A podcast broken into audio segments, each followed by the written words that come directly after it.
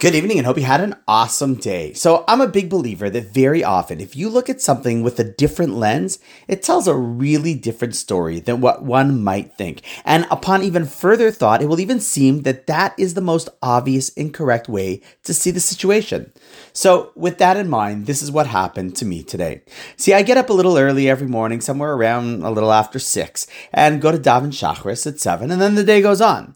Well, this morning, when I finished davening at about 745, I checked my phone to see that surprisingly, a good friend and colleague of mine at UJA had called me at 7 05 a.m. when I had already gone into daven. This was really uncharacteristic of her, or for that matter, anyone to call me at that hour that's work related. So naturally, I get really concerned that it was an emergency of a not good kind, only to get a hold of her and hear what happened. It was really just an important meeting that was happening at 7:45, and the person who was supposed to speak at it had just canceled with them less than an hour's notice. She and the rest of the team went into a bit of a panic and said, "Who in the world world can they get to speak on such short notice? And so this lady suggested to the team that they call me. I missed the call because, as I said, I was davening. But she said that in the end it worked out. And then she went on to apologize profusely for calling me so early and that it just wasn't so nice and she felt bad. I obviously said it was no problem at all. I was just happy everyone was okay. But then I took it a step further and I thanked her for calling me. She was like, listen, you can say it's nothing, but definitely no need to say thank you for calling but I beg to differ. And let me explain with a short explanation related to actually tefillah, prayer, what I was in. See, there's a question about the obligation for a Jew to pray every day. And according to the Ramban, Nachmanides, it's only a biblical obligation to pray when you're in need or calling out in emergency. Then a person turns to God. And the way that people often misunderstand that is to say that, well, there's no atheist in a foxhole, or that perhaps people reach a point where they figure, why not try anything?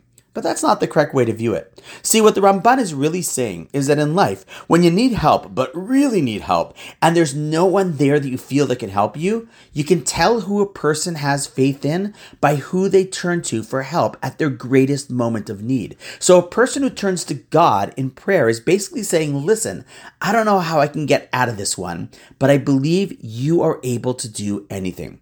So, with that analogy, although no, I'm not saying I'm God, we can understand why I was so happy and honored that she called me early in the morning. See, in essence, her calling me when her team was in trouble was a sign of close friendship and trust that I would be willing and able to help her in a pinch, a sign of faith that I would do my best to be there for her, and that I even possibly had the ability to help her as well. And if you ask me, there's no greater compliment than that. And so I thanked her for having such a wonderful, although maybe a little inflated, view of who I am. And then it meant a lot to know that in a time of need, she trusted me.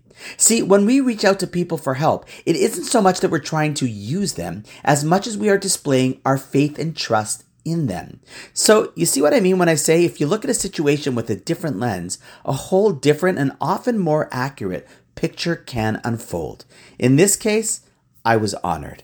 And on that note, wishing you an awesome night, and I look forward to seeing you tomorrow.